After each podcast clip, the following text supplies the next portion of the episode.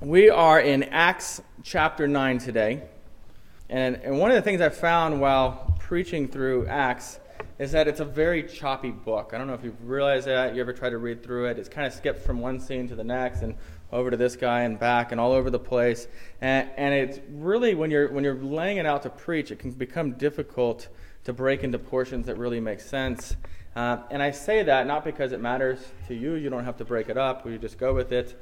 Uh, but that way you understand that I'm not an absolute schizophrenic as we kind of will hit on a couple different topics today. Um, and that's what we're going to see today. There'll be at least three different events that we, we see today. We're going to see uh, what happens to Saul after his conversion, what, what happens next. Uh, we're also going to see, you know, how the Jews respond to him, how Christians respond to him, what, what his life looks like for a little bit. Um, and then we're going to see God work through Peter to do some amazing things, to, to heal a paralyzed man, uh, to raise a, a, woman from, from the dead. Um, and we're going to look at this. Uh, the way we're going to do it is one section after another, and then we'll read the text and then we'll unpack it. And we'll do it because if you're like me, if we read it all at the beginning, I'm going to forget half of it by the time we get to it, and we'll have to read it again anyway. Uh, and so we're going to do it that way. And so, first, though, I'll just give you a quick review from last week if you weren't here. Uh, Saul was on his way to Damascus. Uh, and he was on his way to capture Christians and drag them back to Jerusalem, where they're going to be put on trial, maybe put to death. And on that journey, Jesus confronts him. And this, this light that is just so bright, brighter than the noonday sun. Um, and, and, from that moment, Saul knows the truth that Jesus is real, that he's alive, that he's the Son of God. Um, and, and as a result, he's blinded for three days. And they still take him into Damascus, the city he was going to. Uh, and God then sends a man named Ananias to greet him and to pray for him. And in the moment that, that the two of them meet, uh, these things like scales fall from his eyes. He's able to see again. Uh, and he is then baptized into the covenant community. And that's where we left off. So that's kind of where it stops.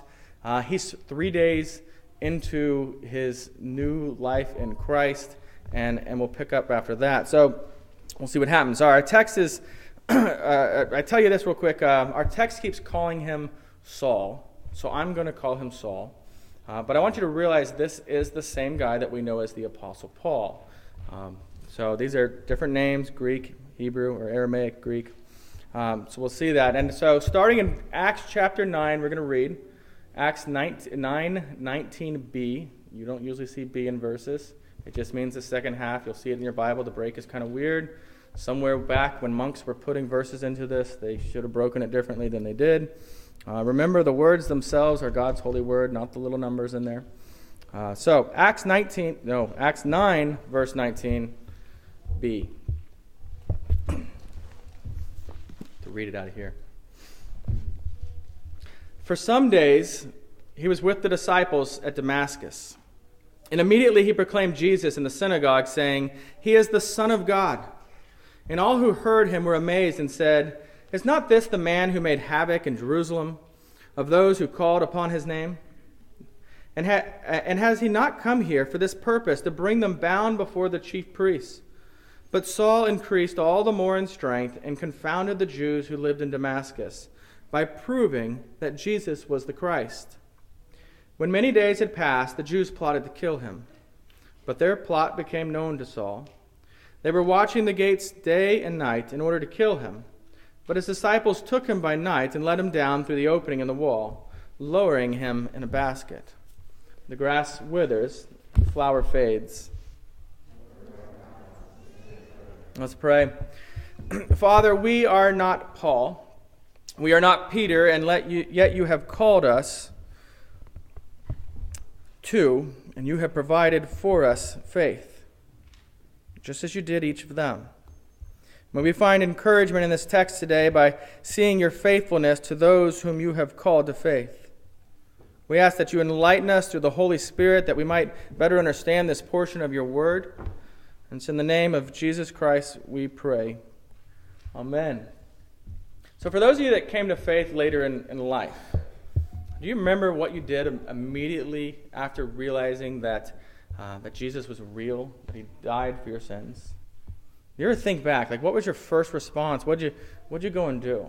Um, I was that way. I think back. It's hard to really put any memory to that. Uh, you may not remember it. It might be that you simply rested for the first time in your life. First time you really felt some sense of peace. Uh, I ask that not because I necessarily think there's some response we're supposed to have. I think there's a variety of responses we see people have. But, but I've noticed over the years that uh, what I do see is in Saul here is really not uncommon for what we see in a lot of people. This, this need to, to go and to tell someone, uh, anyone, everyone, that Jesus is real, and, and would do so out of this, this fear for them. You, you want them to have what you have. You're worried for where they're at. And, and it kind of uh, just springs into this, this sense of just boldness and, and speaking the truth. And, and that's why, you know, honestly, I love meeting, interacting with new converts uh, because they're so quick to speak about Jesus. They're so quick to, to do so with this great confidence. And I just love it. Um, in fact, I, I really wish I understood why we ever stopped being that bold. Why we ever stop being just so excited to be redeemed? I don't know if it's because we, we hear such negative responses. You go out bold and you're like, let me tell you about Jesus. And they're like, eh. uh, I don't know. Something discourages along the way. And, and that's because, you know, not everyone can see the value of Christ, no matter how amazingly you describe to someone. No matter how passionately you are, they can't necessarily see it. Um, you know, maybe we forget sometimes uh, what it means to be forgiven of, of cosmic treason. Maybe we forget what that means. Uh, just the other day, Laura and I were waking up and it was freezing. I know, hard for you to imagine, uh, but it was freezing. And Laura used this, this remote control that we have on this space heater now to actually turn the heater on.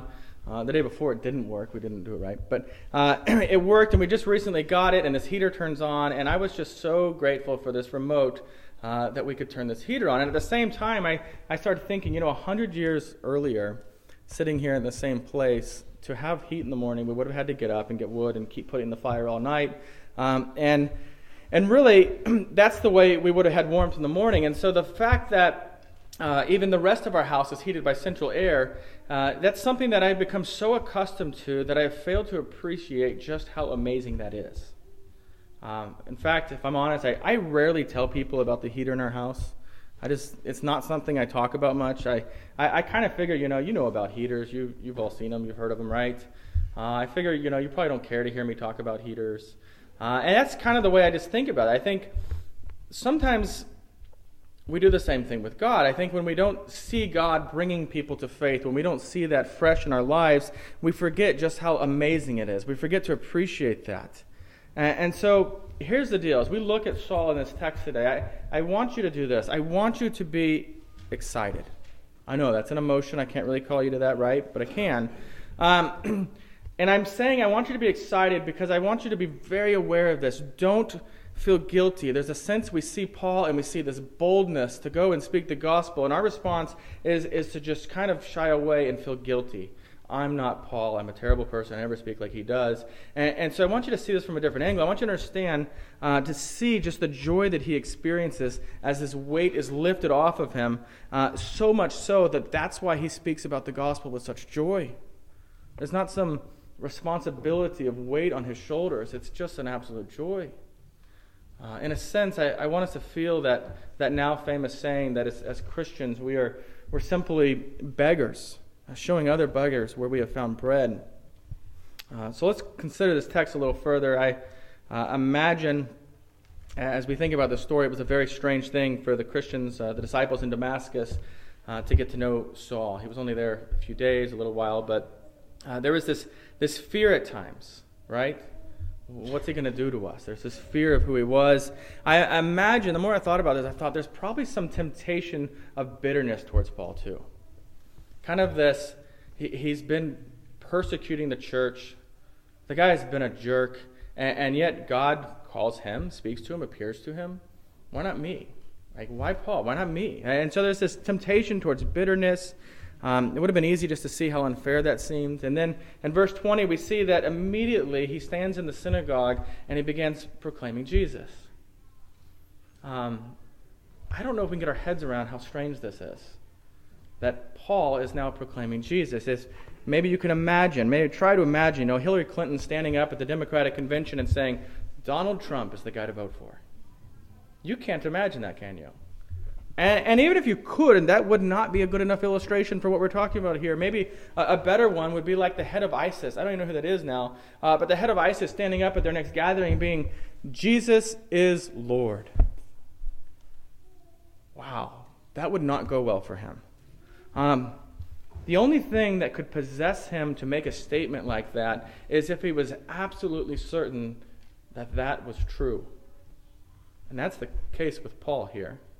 He's so sure of the gospel that he has absolutely no fear of professing it publicly.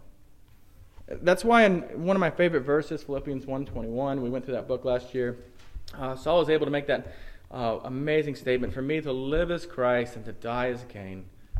Because fear just drives, or faith drives out fear, rather. And it's easy to see then why in verse 21 in our text today, not Philippians, but here, that all who heard Saul were amazed, it says. Amazed both at what he had to say and amazed at who was saying it, because, like we said, Saul's reputation of hating Christians had preceding him. His love of Jesus had not preceded him. And so you can imagine as he spoke, it was this, this sense of wonder at, at how, you know, Paul's thinking or Saul's thinking, how have I not seen this in the scriptures before?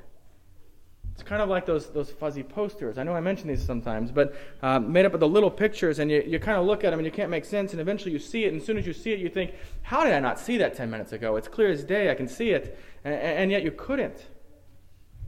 Well, that's, that's how Paul sees the truth of the gospel at this moment.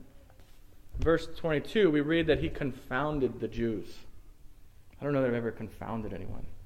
Uh, but it says he confounded the Jews by proving that Jesus was the Christ. Confounded, that means to perplex the mind. That's, you know, in our modern vernacular, that mind blowing kind of idea. I, I, I, see it, I don't understand it kind of idea. And, and they're perplexed because, uh, as Acts 18 28 later on tells us, speaking about this same story, um, Paul was, or Saul was showing that Jesus was the Christ, and he was explaining it through the scriptures. He's going through the Old Testament and showing them, look, it's talking about Jesus.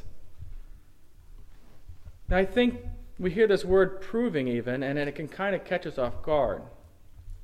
Um, my first thought is, Luke, why didn't you write down what he said so we can prove Jesus too? Um, we almost imagine this is that so called magic bullet of evangelism. Um, but remember, proving doesn't always convince people the truth, does it? I, I can prove an algebraic equation to you. I can't, actually. Alexia probably could. Some of you math smarties could, but I couldn't. Uh, but you could, right? And, and someone could see it and, and be like, yeah, it's, no. Even though you can prove something, doesn't mean you can convince something that, someone that it's true. And that's the case here with, with Saul. He's proven from Scripture that Jesus is the Messiah. Uh, it's the same thing Jesus did on the, on the road with his disciples after his resurrection, showing them in the Old Testament how it speaks about him. The same thing Philip did with the eunuch when they're in Isaiah reading. He's saying, Look, it's talking about Jesus. And I think sometimes we, we, we still see these things in scriptures and we're just amazed that we didn't see it there before. I don't know if that's your experience, it, um, but it's often an experience, and you think, I just want to show everyone. I remember in college, Laura and I experienced this in regards to the sovereignty of God. You know, before I would have said, yeah, God is sovereign. He is sovereign over sunsets and he is sovereign over storms or floods or things of that nature. But I would have said, you know what? He's not sovereign over the hearts of men and women. And when I finally saw that in the scripture, uh, that God's absolute sovereignty over everything, I began to see God's sovereignty throughout the Bible. And I'd see these verses and think, how did I not see that before? I'd read the Bible before. And, and I couldn't make sense out of how I'd missed it. Uh, you know, not long ago, confession, I've actually read John Green's books. Um, but in one of his books, there's a character named Hazel, and she makes a statement. She says, Sometimes you read a book and it fills you with this weird evangelical zeal. And you become convinced that the shattered world will never be put back together unless and until all living humans read this book. I had that sense that everyone needed to see this in the scriptures. That you know, what I found was that I would want to sit down with friends and basically prove from Scripture what I'm trying to say here about the sovereignty of God over all creation, and I'd be giddy just waiting for them to see it. And more often than not, they would just, yeah, I don't see it. I don't see it. And I mean, you know, some of these verses, Psalm 115.3, our God is in the heavens and he does all that he pleases. Or John 6.65, where Jesus says, This is why I told you that no one can come to me unless it is granted to him by the Father. Proverbs 21:1. This one really got me. Um, the king's heart is a stream of water in the hand of a Lord. He turns it wherever he will. Okay, so that's a bit of a rabbit trail. I got that. But I want you to understand, I want us to understand that, that even though Saul proves to them shows them in Scripture that Jesus is the Son of God, there it is in Scripture, he's showing it to him, uh, they are still overwhelmingly spiritually blind and would not be able to see it. At least some of them, that was the case. Uh, and the truth is, that's why when we come to faith, we don't pat ourselves on the back like, Brian, you are a genius. You see this, you understand this.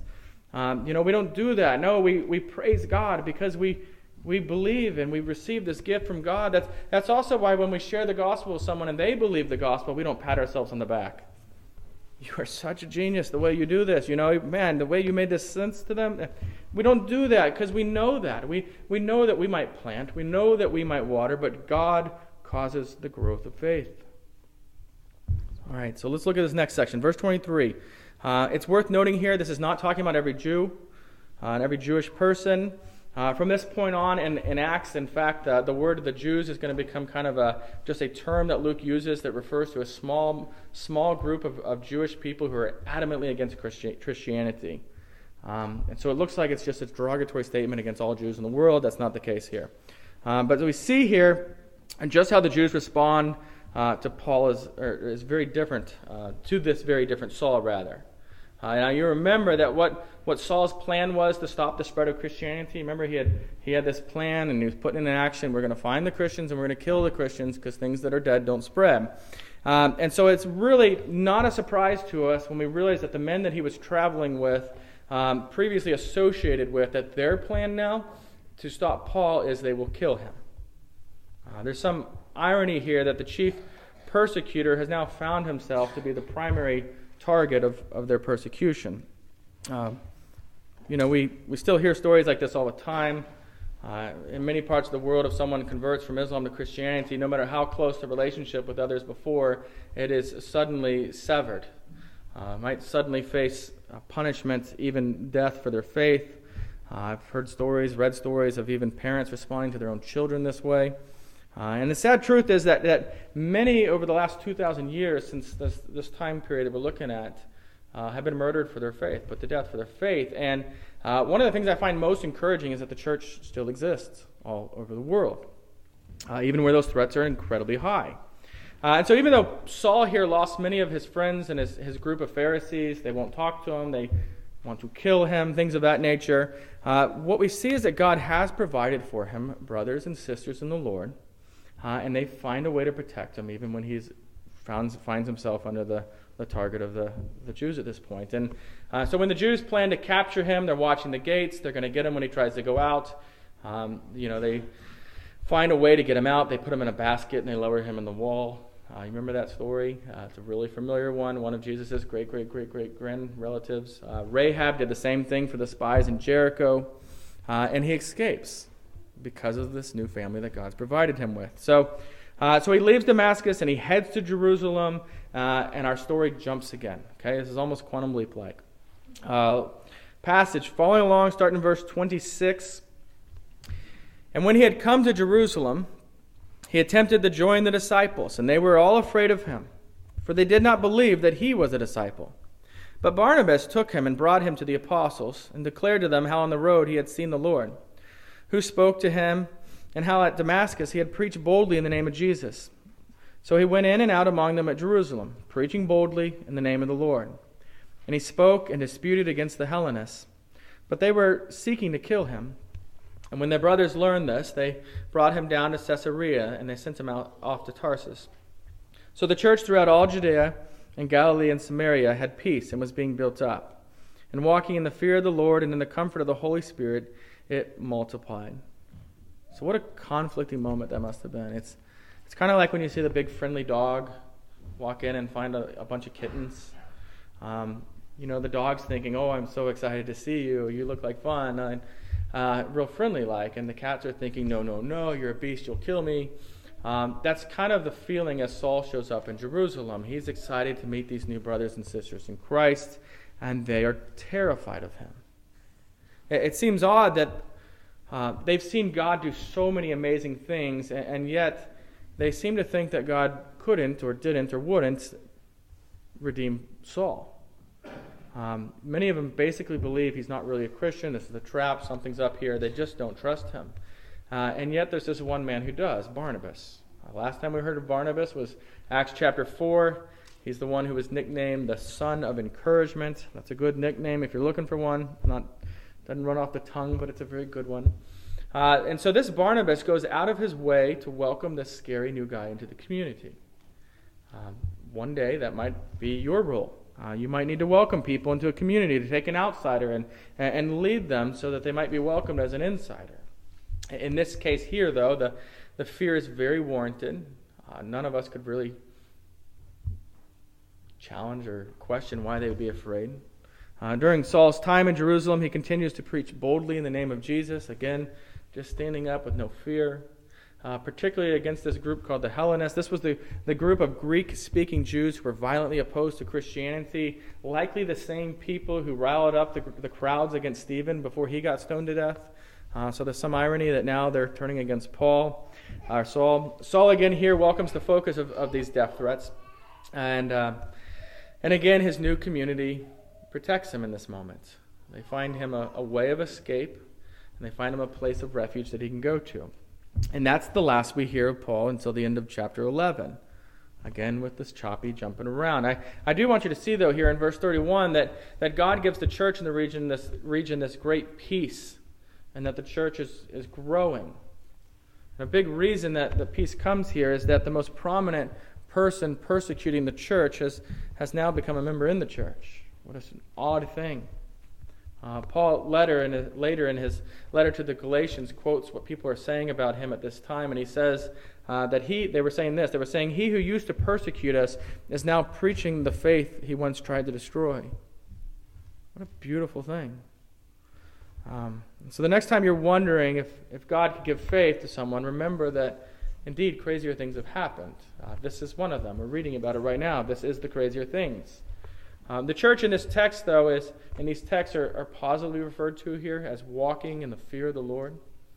Uh, it's a word we see, and we see it often, so we tend to glaze right over it. Uh, it's what all true churches hope for, for this simple fear of the Lord in the sense of, of being an absolute awe of Him, uh, and the comfort that comes from being filled with the Holy Spirit it speaks of here.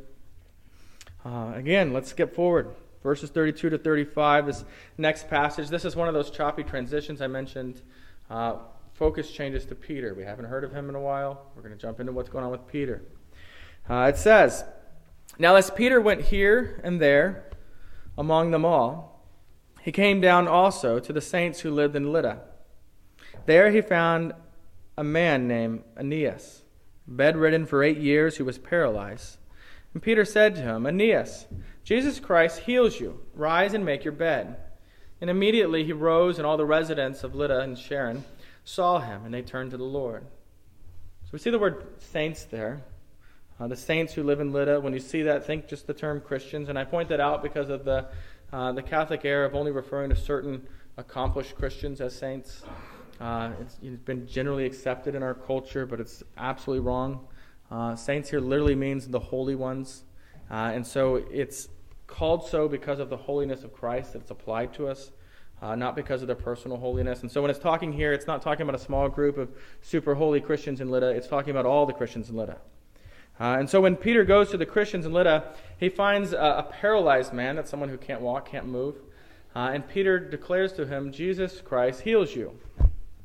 Uh, the distinction here is very important. Peter's making clear that the power to heal him resides in Jesus Christ and not in Peter. Uh, you might wonder Maybe you do. My mind wonders these things sometimes. You know, why, why you can't walk into a, a hospital in town and just put them out of business. Just, you know, Jesus heals you, you're healed, you're healed, you're healed. Uh, everyone walks out and hospital goes out of business. And, and the reason you can't do that is that the power to do that healing belongs to Jesus, and He has not given it to you. He has not given it to me.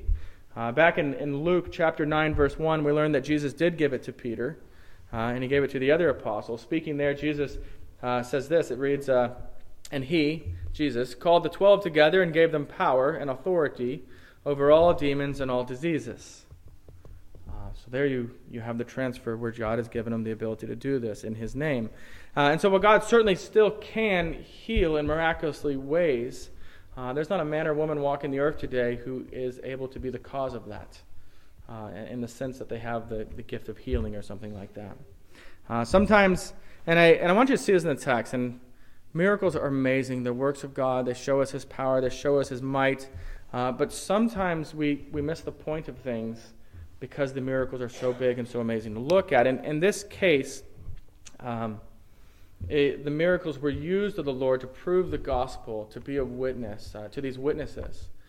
Uh, the result and the point was that the whole town came to faith in this particular one, uh, and, and, they saw his power and his grace poured out on this man. And so uh, it, it's worth noting that Aeneas here was a, a Christian before this. And we point that out so you don't think that he only believes because God made his life easy, uh, because he was healed. You see, he had faith in Christ even when he could have looked at the circumstances and, and wondered, why has God given me such a terrible lot in life? Um, before any of that healing happened. Uh, so let's look at this last portion of our text today. Uh, I'll start reading verse 36, a little longer here. Now there was in Joppa a disciple named Tabitha, which translated means Dorcas. She was full of good works and acts of charity. In those days she became ill and died. And when they had washed her, they laid her in an upper room. Since Lydda was near Joppa, the disciples, hearing that Peter was there, they sent two men to him, urging him, Please come to us without delay. So Peter rose and he went with them. And when he arrived, they took him to the upper room. All the windows stood beside him, uh, widows stood beside him, weeping and showing tunics and other garments that Dorcas had made while she was with them. But Peter put them all outside, and he knelt down and he prayed. And turning to the body, he said, Tabitha, arise. She opened her eyes, and when she saw Peter, she sat up, and he gave her his hand and raised her up. Then, calling the saints and the widows, he presented her alive. And it became known throughout all Joppa and many believed in the Lord. And he stayed in Joppa for many days with one Simon, a tanner. Okay, so you want to laugh at her name, right? Dorcas? I can't be the only one that's so immature that I still find it kind of funny. Um, I mean, it is kind of funny. So the way it works here is Tabitha is her Aramaic name, and Dorcas is the Greek version of her name, kind of like John or Juan. Uh, Juan would be the Spanish version. Uh, so it means gazelle. Um, pretty, right? Uh, you get two Dorcases, you have twin gazelles. Uh, it's certainly one of the lesser used biblical names. We don't hear it very often. I've met about a trillion Johns, no offense, Johns, um, Matthews, Rachels, things of that nature. Uh, only once in my entire life have I met a woman named Dorcas. Uh, she was a librarian at the, the library at Texas A&M, uh, and she seemed about 100 years old, and that's the only way I could explain why she had this name. But uh, to be honest, I was 20, so everyone over 30 seemed like 100 years old at the time, which means I'm probably 100 years old to some of you.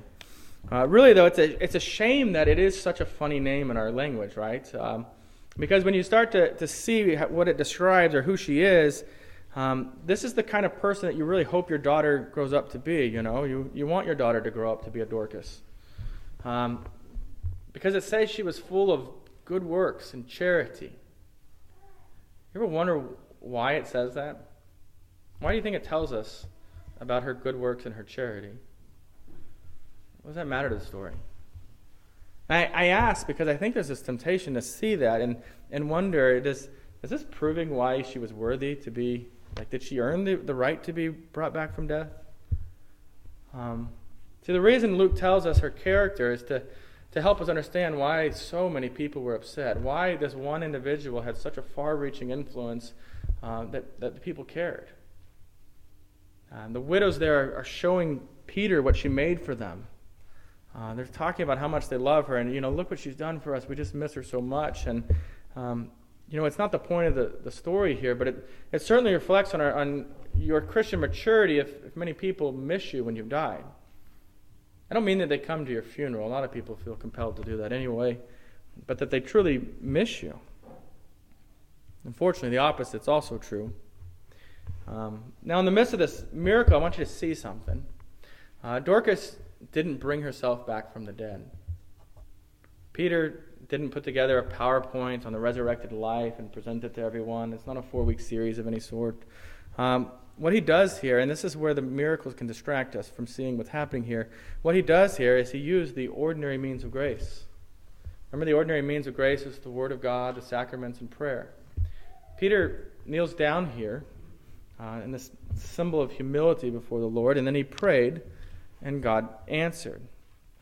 She then responds to these words of his Tabitha, arise.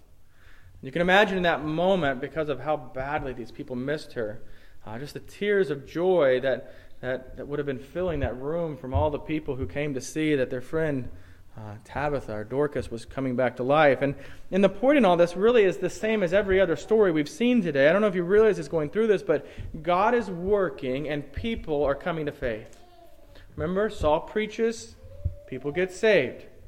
Uh, Aeneas is healed, people come to faith. Dorcas is awoken from the dead, uh, and, and, many believed in the Lord. We're seeing this cause and effect over and over again. Okay? Um, now, going through this, I'll, I'll tell you this. Uh, some weeks during sermon preparation, I'll, I'll, go to Laura at some point and, and I'll be like, you know what? I've explained the text. I think I've helped people understand what it's going to be, uh, what this means, but I can't figure out how to land this plane. Can't figure out where to really come down and make any sense out of, out of this. Uh, and so that passage just kind of circles in my head for a long period of time. And, uh, and my mind just looking for this landing strip. And this was certainly one of those weeks. And, and, here's why. Because if you're reading this text and you're like me, sometimes you read these stories in Acts and, and, and you just think about your own life and think, my life is so disappointing compared to this. We read about miracles, paralyzed men getting healed, about women returning from the dead, about these mass numbers of people coming to faith, the boldness of Paul preaching the gospel. And, and then we think about our own life in this past week, and we think, well, what happened in my week? I went, I went grocery shopping, I made dinner, uh, I went to work, and I sent some emails. Somebody frustrated me, couldn't remember my password. Uh, you know, things are going on. I, I held a child that was crying for some reason that made no sense all these things that happen in our life, and it's, you know, it's. No one was miraculously healed, though. Can make us a little disappointed in our own life. Uh, you know, all my loved ones who have died are still dead. Uh, most weeks we don't see anyone come to faith. Truth is, we can't make those things happen. I mean, that's something we got to understand. God makes them happen. We, we long for awakenings to see faith, right? But we can't cause them. I was reading a guy named uh, Burk Parsons recently, or this past week, and he said, Awakenings happen only when God ordains it.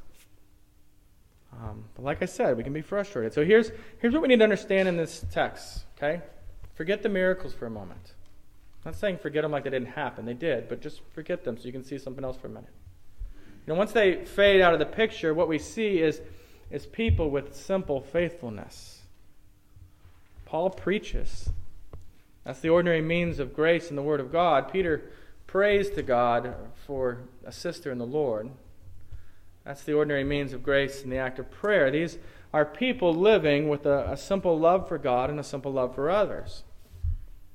You know, if I'm honest about uh, the way prayer has worked in the life of the church at times. I, I, think we've talked a lot about prayer, but we've spent little time organizing or, or, or intentionally doing so. And so uh, I'll, I'll, tell you right now, this, this spring in a few weeks when the book study's in, we've been going through ordinary. And when that comes to an end, uh, we're going to meet once a month at Bluestem Bistro, uh, a co-ed gathering, and, and we'll pray. We'll share some ideas. Uh, if you're there, you can add some things, share some things. If you're not, you can send those requests along. It won't be a long period of time. We'll, we'll gather, we'll pray, and we'll move on with our day. Saturday mornings. If you're able to make it, we'd love that. If it doesn't fit your schedule right now, that's okay. This is not one of those things that you've got to feel guilty about missing. Um, so, one last thing with our text today uh, this paralyzed man. Uh, I think sometimes we forget what happens later because the story didn't actually flesh it out for us. But this paralyzed man uh, eventually dies. Uh, Dorcas comes back to life. What an amazing thing. She's able to make more tunics and show more charity. Um, but she also dies again. Uh, God gave them faith, though. They're, they're going to rise one day to eternal life. And so, what we see in this text are these small scale reminders of the hope that we have in Christ that one day we'll arise with glorious bodies and a new life for all of eternity. And, and so, my hope as a church is that we would have um, faith in God to, to do the extraordinary. Faith that God will do the extraordinary as we just remain committed to the simple, ordinary means of grace prayer. Hearing and believing God's word and partaking in the sacrament, which we're going to do in just a few moments. Um, That's our hope for us, that we see the simple faithfulness in these people. Trust God to do amazing things. Uh, let's pray. Heavenly Father, we may not often find ourselves as bold as Paul, but like he, we have looked to you for the forgiveness of our sin. Uh, like we, like he, we have a voice. And so we ask that you make us bold in the right situations to speak the truth of the gospel for the sake of your glory and for the sake of completing the great commission you've called us to. God, would you give us the same confidence you gave Peter in prayer? May we never lose sight that you, you take those who are dead in their trespasses and you rise them to new life in Christ. Oh, that we might be blessed to see and to believe and to know that more and more. It's in Christ's name we pray. Amen.